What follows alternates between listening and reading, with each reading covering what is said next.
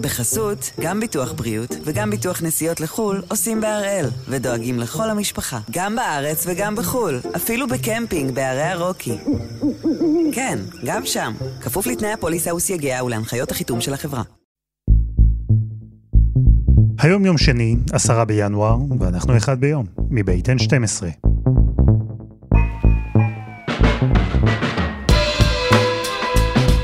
אני אלעד שמחיוף, ואנחנו כאן כדי להבין טוב יותר מה קורה סביבנו, סיפור אחד ביום, כל יום.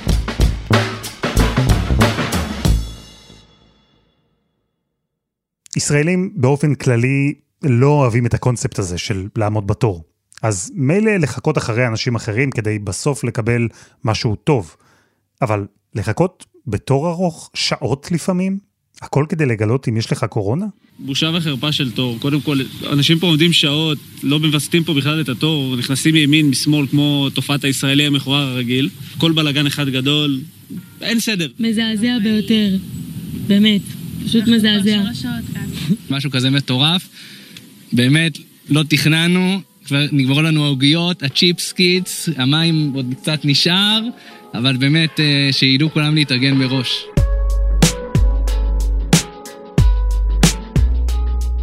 אז הפעם אנחנו עם מודל הבדיקות החדש של ישראל, ובעצם, במידה רבה, עם המודל החדש להתמודדות עם הקורונה. כתבנו ירון אברהם יספר לנו מה עומד מאחורי המתווים, מאחורי ההנחיות, בלאגן או מדיניות. ירון, שלום. שלום אלעד. בנקודת הזמן הזו שבה אתה ואני משוחחים, ואני מדגיש את זה, אה, לא רק כי זה פודקאסט ואנשים יכולים לשמוע את זה מתי שהם רוצים, אלא כי ההנחיות משתנות כל הזמן. אה, מה ההנחיות? איך, איך אנחנו נראים? אין. אין יותר מדי הנחיות כרגע, יש בעיקר המלצות. להימנע מהתקהלויות, לא לבקר את הקרובים שלך בבתי האבות, לנסות לפחות. בעיקר המלצות, שיח של המלצות, העברה של האחריות כמעט באופן מוחלט לאזרחים.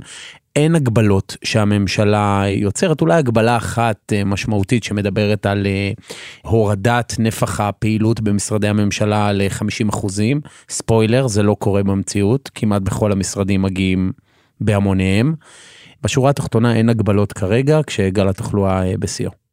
ומה עם הבדיקות? איך נראה המודל היום בכל מה שקשור למי שיכול להיבדק, באיזו בדיקה הוא יכול להיבדק? המודל עכשיו אומר את הדבר הבא, כל בני ה-60 פלוס יכולים, ורק הם, יכולים לבצע בדיקות PCR במתחמים שאנחנו מכירים של פיקוד העורף ושל קופות החולים. כל מי שלא בן 60 ומעלה, כלומר בן 60 ומטה, גם אם יש לו תסמינים שצועקים לשמיים שייתכן ומדובר באומיקרון, לא יכול לקבל בדיקת PCR, הוא צריך להסתמך על בדיקת אנטיגן מוסדית. שכפי שהראינו, רמת האמינות, המהימנות שלה, הדיוק שלה, לא גבוהה, זה קצת כמו להטיל מטבע, עץ או פאלי, כן? אז יש כאלה שאומרים שזה 70 אחוז, בנתונים שאנחנו הבאנו של מפא"ת מדובר על אזור ה-50 אחוז, אולי אפילו פחות. רגע, אבל, אבל ברגע שאני עושה אנטיגן, אם אני מתחת לגיל 60, והאנטיגן יצא חיובי, אני אחר כך מופנה ל-PCR, או זהו? ממש לא, זהו. אם היא יצאה שלילית, אתה משוחרר לדרכך. אם היא יצאה חיובית, אתה נכנס לבידוד, אבל יכול להיות שאתה לא צריך באמת בידוד, כי לא, לא ניתנת לך אפשרות לבצע בדיקות PCR. אז אתה יודע, המון מומחים באו לראש הממשלה, באו לקבינט ואמרו, בסדר, שיניתם את מדיניות הבדיקות, רוב הציבור עדיין יעדיף ללכת לאנטיגן, כי התשובה מגיעה יותר מהירה, כי זה יותר פשוט, כי יש פחות תורים, אבל תנו את האפשרות למי שרוצה להמשיך להגיע לבדיקות PCR. זה לא קורה. היכולת של, של מתחמי ה-PCR היא לעשות אה, בדיקות בכמות של פי 20 ממה שהממשלה התוותה. זה רק אומר שהמתווה הוא לא מאוזן. אני מופצץ בהודעות ובסמסים של אנשים שאומרים לי, עשיתי בדיקה אחת ביתית, היא יצאה שלילית, הלכתי לעשות מוסדית, היא יצאה חיובית, אני רוצה לוודא, לא נותנים לי PCR. אי אפשר להתנהל ככה. מה המשמעות של זה על מקום העבודה? מה המשמעות של זה על הילדים, שלא כולם מחוסנים? זה נראה פרטאץ' אחד גדול, שגם אם הכוונות היו טובות, בפועל זה מתנהל רע מאוד. זהו, שעכשיו אולי יהיה שינוי, אפרופו מה שקורה, כי יולן כהן דיווחה במהדורה המרכזית אתמול ששוקלים לאפשר למי שירצה לעשות בדיקת PCR.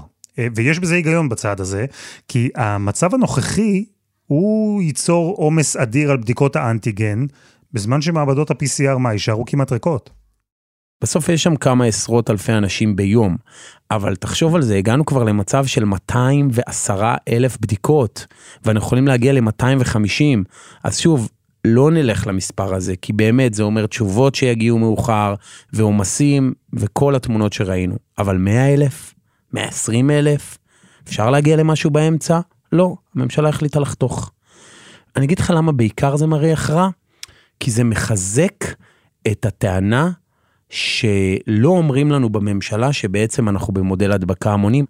ואם זה הסיפור, ואנחנו במודל הדבקה המוני, תגידו לנו. אומרים ההפך, אומרים אנחנו לא. אנחנו לא במדיניות הדבקה המונית, ממש לא. אם אני, היינו במדיניות הדבקה המונית, היינו מפסיקים את כל בדיקות ה-PCR, היינו מפסיקים את כל האנטיגן המוסדי, ואומרים, מי שמגיע להיות חולה קשה בבית חולים, אותו נבדוק, וזהו. זה ממש לא ככה. לחלוטין, אנחנו עדיין מנסים להיות עם אצבע על הדופק, כדי אנחנו... לצמצם את ההיקפים של ההדבקה הזו. כי אנחנו מקבלים... והמדיניות בפועל של הבדיקות משדרת את ההפך. עכשיו, אני, אני יכול לספר לך על העניין הזה של המודל הדבקה המוני, זה אנקדוטה מעניינת. לפני שבועיים ישבתי במהדורה המרכזית, ואמרתי אה, בשידור שבכירים במשרד הבריאות אומרים באוזניי את שלוש המילים מודל הדבקה המוני. ואין לך מושג מה קרה אחרי השידור. הופצצתי בטלפונים מהכי בכירים, גם במשרד, שלא הם אמרו לי את הדברים, וממשרד ראש הממשלה, ומשרים בקבינט שאמרו לי, לא נכון, זאת לא המדיניות שלנו. אז א', צר לי לומר את זה בצורה הזאת, אה, הממשלה לא מכריזה על זה כך, אבל זה המודל שאנחנו נמצאים בו. כי אם אומרים לי, אנחנו הולכים למצב שבו מיליון ישראלים ידבקו בשבוע וחצי הקרובים, אז אה, אני לא יודע באיזה עוד שם לקרוא לדבר הזה. ואם אומרים לי שהגל הולך להימשך שלושה, ארבעה, חמישה שבועות, אז אני עושה את המכפלות, ונראה לי שבכל זאת אנחנו בהדבקה המונית. אז אפשר לא לקרוא לזה כך. אה, דה פקטו זה מה שקורה. אפשר לזרוק המון מספרים לאוויר, זה גם מה שנעשה. אבל בשורה התחתונה, בגל הזה הרבה ישראלים ידבקו בקורונה, יותר מאי פעם. ויש דבר אחד שכולם מבינים, אל מול מציאות כזו, חלק מהכלים שבהם השתמשנו בעבר פשוט לא רלוונטיים. וזה נכון במיוחד בכל מה שקשור לבדיקות. קחו לדוגמה תרחיש שלפני כמה שבועות היה נשמע כנבואת זעם ממש, והיום אולי כמו מחשבה אופטימית. להערכתי עד סוף השבוע אנחנו נחצה את קו ה-20 אלף מאומתים ליום, ובשיא הגל בהחלט ייתכן שנחצה את קו ה-50 אלף מאומתים ליום. אלה מספרים גבוהים מאוד. כדי לזהות 50 אלף ישראלים חיוביים לקורונה ביום, אז לפי שיעור החיוביים שאנחנו מכירים מהבדיקות, זה אומר שצריך לעשות בערך חצי מיליון בדיקות PCR ביום, בגדול. אין דבר כזה. זה לא ריאלי מבחינה לוגיסטית, זה לא ריאלי מבחינה כלכלית, זה לא יקרה. ויש עוד סיבה. כמו שאומר פרופסור נדב דוידוביץ', ראש בית הספר לבריאות הציבור באוניברסיטת בן גוריון, חבר בקבינט המומחים של תוכנית מגן ישראל, זה פשוט לא יעיל. הסיבה הראשונה היא אפידמיולוגית. בגלל שכשיש קצב הדבקה כל כך מהיר, ה-PCR הוא נועד בעיקר, א', כדי לנסות ולבודד אנשים, אבל פה זה לא כל כך מצליח, כי עד שאתה תעשה ועד שתקבל תשובה זה כבר אה, אבוד, כאילו במרכאות. אה, אם זה, זה מה שהיה עכשיו מציל את החיים של כולם, אז היינו עושים את זה. אבל זה פשוט לא, לא, לא ייתן לך כמעט, כמעט שום דבר. אז מדינת ישראל עברה ממודל שמסתמך על בדיקות PCR לכזה שנשען בעיקר על בדיקות אנטיגן מהירות.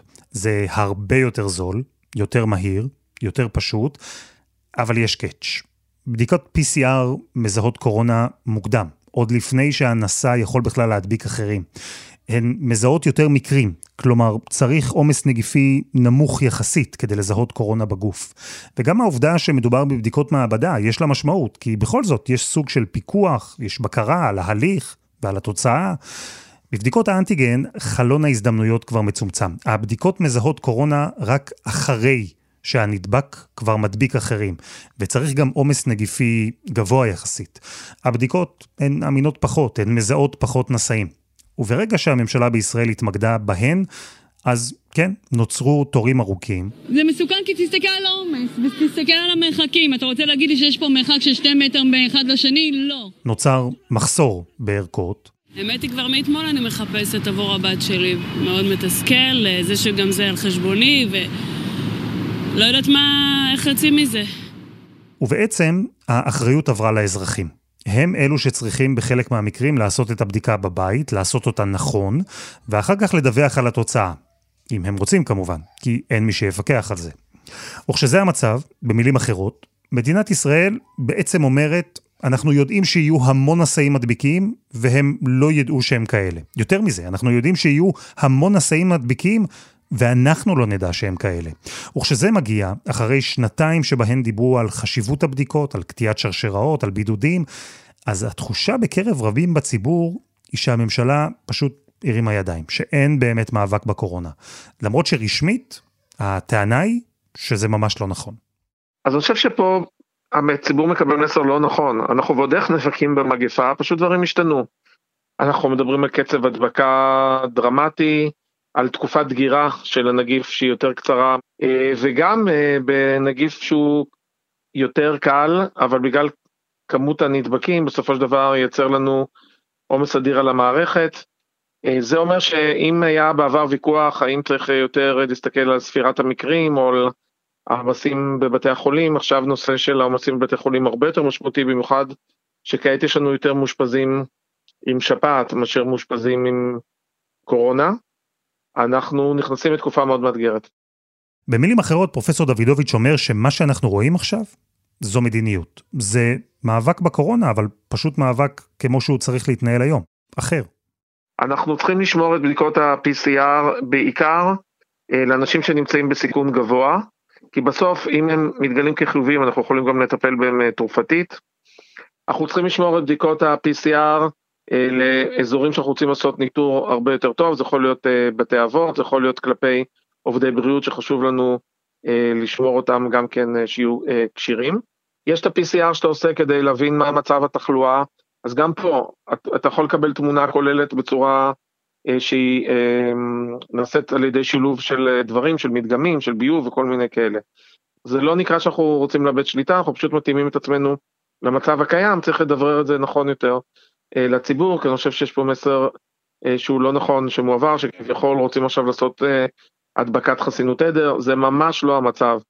זהו, שחסינות עדר היא פרקטיקה שנויה במחלוקת, כי לא ברור אם ואיך היא תעבוד. אם להידבק באומיקרון נמנע הדבקה או מחלה קשה בווריאנט שיבוא אחריו. ובכלל, אנחנו עדיין בעיצומו של הגל. אנחנו עוד לא באמת יודעים מה המחיר של הדבקה המונית, של חסינות עדר. כמה חולים, כמה מתים יהיו לנו, בדרך לשם. וצריך לומר, אנחנו שומעים היום יותר ויותר טקסטים שבשנתיים האחרונות שמענו רק ממיעוט קטן של אקדמאים. פחות דגש על בדיקות לכלל הציבור, פוקוס על אוכלוסיות בסיכון, לא להתמקד במספרי מאומתים, אלא רק בחולים הקשים. אז המיעוט הזה טוען היום שזו ההוכחה שהוא צדק. אבל אחרים טוענים שלא, שהמדיניות הזו נכונה אולי, אבל רק עכשיו. כי יש חיסונים, כי יש תרופות, כי האומיקרון כנראה מתנהג אחרת, כי בכל זאת עברו שנתיים של מגפה. וזה לא שאומיקרון לא מוליד ויכוחים, להפך, ממש לא כולם מסכימים על האופן שבו ישראל בוחרת להתמודד עם הקורונה. אבל קודם, חסות אחת, וממש מיד חוזרים.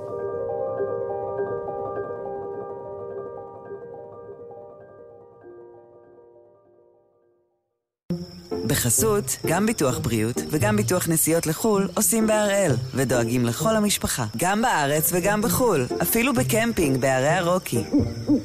כן, גם שם, כפוף לתנאי הפוליסה וסייגיה ולהנחיות החיתום של החברה. אנחנו עם מודל הבדיקות החדש של ישראל, והמודל החדש של התמודדות עם הקורונה, עם האומיקרון, ליתר דיוק. ואם דיברנו על ההבנה שצריך להסיט את הפוקוס למצב בחדרי המיון, לחולים הקשים, לא עוד להסתכל רק על מספר המאומתים. ואם דיברנו על הבעיות בבדיקות האנטיגן, והבעיות במערך של בדיקות ה-PCR, אז מתחדדת עכשיו השאלה, את מי בעצם צריך לבדוק? שלום ארד ניר, עורך חדשות החוץ. שלום אלעד. ישראל שינתה גישה, אפילו באופן uh, מהותי, בכל מה שקשור להתמודדות עם הקורונה. דבר ראשון, איך זה נראה בעולם? אנגליה uh, כמעט לא הגבלות, בסקוטלנד ובווילס יש מיני הגבלות כדי למנוע הידבקות והפצה וכל המילים המפוצצות האלה שאנחנו מגלגלים על הלשון בשנתיים האחרונות. ארצות הברית גם כן כמעט ואין שם הגבלות, אבל מנסים לשנות את אה, זמן הבידוד, לשנות את אה, מתכונת הבדיקות. תראה, אי אפשר לנהל מדינה אה, באופן שניהלנו עד עכשיו, כשיש כזאת עוצמת הדבקה. אז כל אחת מהמדינות מוצאת את הדרך שלה. כל אחת עם הזמן שבה מגיע הגל אליה, כי זה לא אחיד אה, בכל מקום. יש אה, מדינות אה, באירופה בעיקר שמתמודדות אה, בעת ובעונה אחת, גם עם הדלתא שאנחנו... אה, מיצינו אה, אה, כבר לפני אה, כמה חודשים, אה, וגם עם האומיקרון שהגיע ממש עכשיו. אז זהו, אפשר בהחלט לומר שבאירופה המגמה היא לקצר ימי בידוד למאומתים. מדברים על בין חמישה ימים לשבוע, זה מתכנס לשם. לבטל את הבידוד לאנשים שבאו במגע עם אה, מאומתים. וגם, בכל מה שקשור לבדיקות, אז עוברים להסתמך הרבה יותר על בדיקות מהירות. אז מה זה אומר בפועל, לדעתך? המודל הזה שאנחנו רואים היום, שבו האחריות על הבדיקות עוברת במידה רבה לאזרחים, כמו שקורה בארץ ובעוד מקומות, מה זה אומר? בוא נגיד ככה, אני מעדיף לקבל את דעתם של המומחים אה, והרופאים והמדענים שטוענים שכרגע אין משמעות לבדיקות. די, צריך להירגע עם הבדיקות, צריך להחזיר לחיסונים את האמון שנתנו בהם לאורך כל השנים. החיסונים מונעים מחלה. גם ה-FDA טוען עד עצם היום הזה שהחיסון מונע מחלה, הוא לא מונע הדבקה. אנחנו לא בודקים הדבקה באף מחלה אחרת שאנחנו מחסנים נגדה. אנחנו לא בודקים נגד שפעת. אתה כשהרגשת רע, הלכת להיבדק ומצאו אצלך קורונה. מן הסתם היית חולה בקורונה, החלמת. אם לא היו מוצאים אצלך קורונה, לא היו בודקים אם יש לך שפעת. קוראים לנו להתחסן נגד שפעת. החיסון נגד שפעת הוא הרבה פחות טוב מהחיסון נגד קורונה. החיסון נגד שפעת יעיל ב-50 עד 60 אחוזים. החיסון נגד הקורונה בהתחלה היה יעיל ב-95 אחוזים, עכשיו הוא יעיל ב-85 אחוזים או 88 אחוזים. So what? בואו נאמין בחיסון. החיסון מצוין ואין משמעות לבדיקות. כלומר, ארד, אתה אומר, לא הולכים רחוק מספיק. אה, לא צריך בדיקות לאסימפטומטיים, בידודים לנשאים, בכל זאת, אלו כלים שכן מאפשרים לנו לנטר, אולי אפילו לצמצם במשהו את ההתפשטות. אבל זה על ללכת עם או להרגיש בלי, אה, לא, לא משנה מה, אה, אין אומץ. אין אומץ עכשיו לממשלת ישראל לקום ולהגיד, די, אין צורך בבדיקות, מכיוון שכך משגעים את האוכלוסייה, משום שלא רק שאין צורך בבדיקות, גם אי אפשר לנהל עכשיו מערך אה, בדיקות נוכח ההדבקה, אני אפילו לא אומר תחלואה, נוכח ההדבקה שקיימת, ואם אני צריך להגיד איך צריך להתנהל, אז מי שחולה חולה, מי שלא חולה, לא חולה. מי שחולה שיישאר בבית, הרבה מאוד אה, רופאים, מומחים ומדענים חושבים שזה בדיוק הזמן לחזור לרפואה נכונה, רפואה קלינית שבודקת את החולה ולא את המספר של החולים או הנדבקים או המחוסנים או האחרים בכל מצב אחר, זה תשאירו לאפידמיולוגים שינהלו אה, אה, מדיניות גבוהה. אז מה כן? כלומר, בסוף אתה רואה שיותר אנשים נדבקים, יש עלייה באשפוזים, במקרים הקשים, זה אולי יוביל גם לעלייה בתמותה. מה לשיטתך כן צריך לעשות? תסתכל מה קורה אצלך בבתי החולים.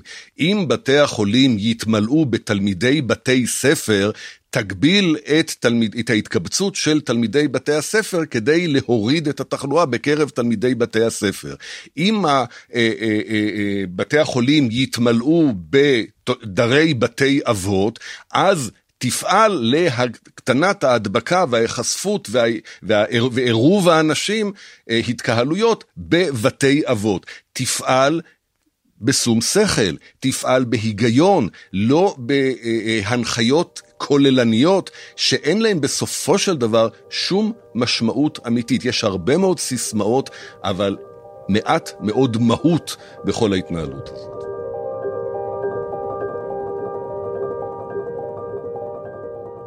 אז זו, בגדול, תמצית הוויכוח. יש הבנה שהכלים הישנים כבר לא אפקטיביים באותה מידה, ועכשיו נשאלת השאלה, אם ככה, אם בכלל נכון להשתמש בהם.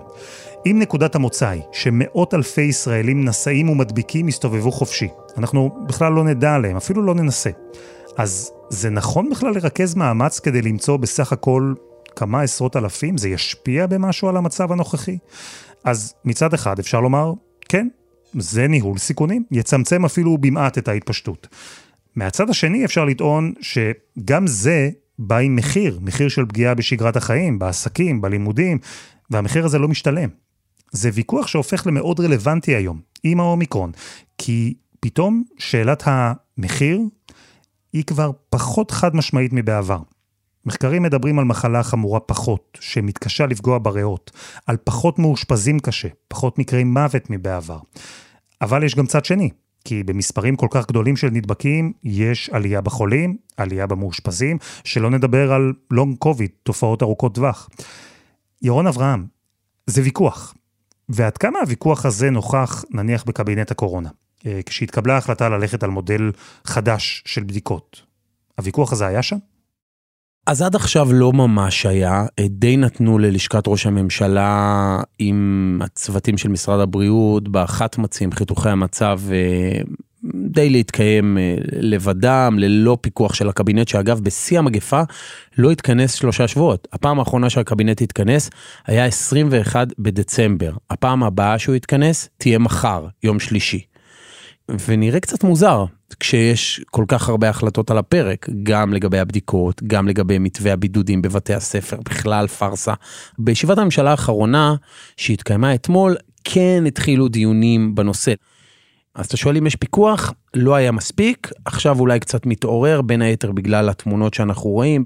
שרים בסוף בתוך עמם הם חיים והם רואים את הבלגן שיש עם הבדיקות ועם הבידודים, והם דורשים תשובות. איך אתה מסביר את מה שאנחנו רואים פה, את כל ההתנהלות הזו?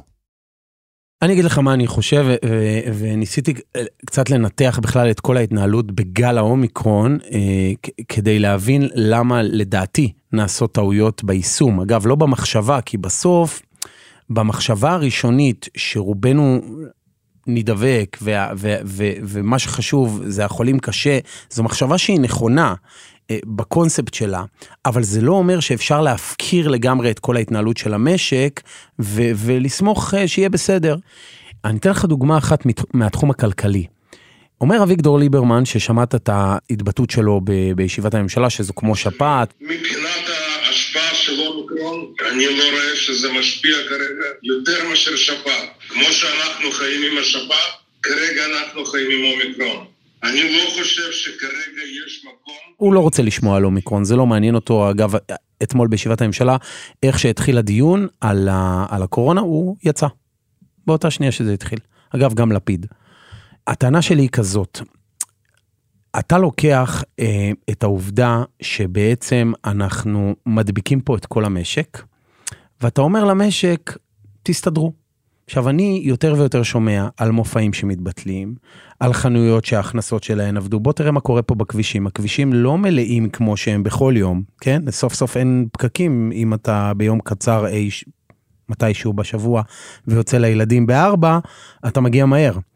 וזה קורה כי אנשים גם קצת השתבללו, גם כי הבינו שהאחריות עליהם והממשלה לא יכולה לתת להם את מה שהם זקוקים, את מה שהם קיבלו בגלים הקודמים, ואז נוצר מצב שהמשק מתפקד בתפקוד חלקי, אבל לא מדברים על פיצויים.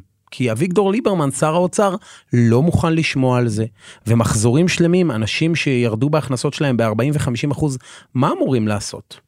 זה, יש פה איזה עצימת עיניים ואיזה הסתכלות רק על המודל הזה של חולים קשים, וכמה חולים קשים יש בבתי החולים, וזה המספר היחידי שמעניין. בסדר, אני מבין את החשיבות של החולים קשים בלבד, ולא צריך לרוץ אחרי אה, מספרי המאומתים. בסדר, מקבל. אבל בדרך יש עוד אלמנטים שנשכחו.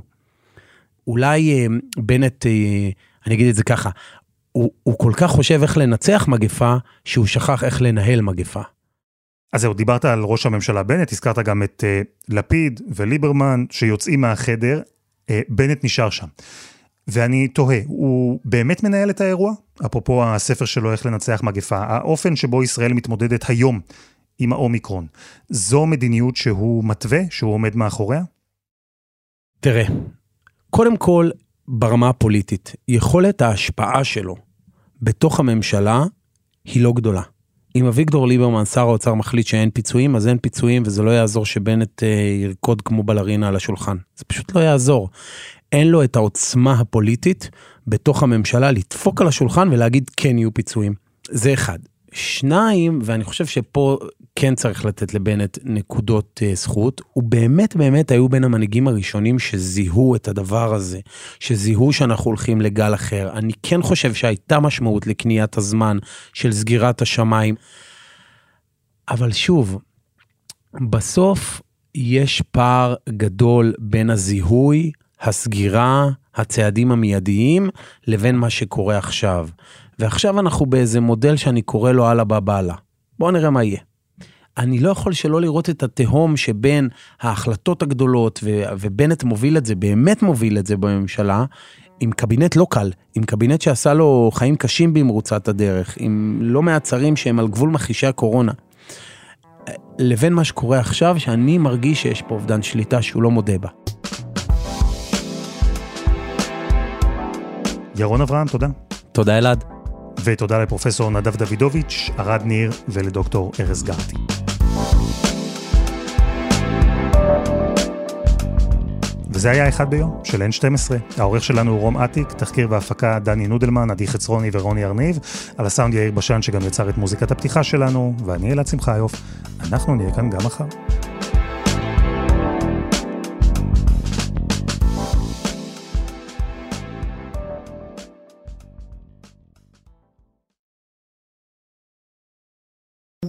בחסות, גם ביטוח בריאות וגם ביטוח נסיעות לחו"ל עושים בהראל, ודואגים לכל המשפחה, גם בארץ וגם בחו"ל, אפילו בקמפינג בערי הרוקי. כן, גם שם, כפוף לתנאי הפוליסה וסייגיה ולהנחיות החיתום של החברה.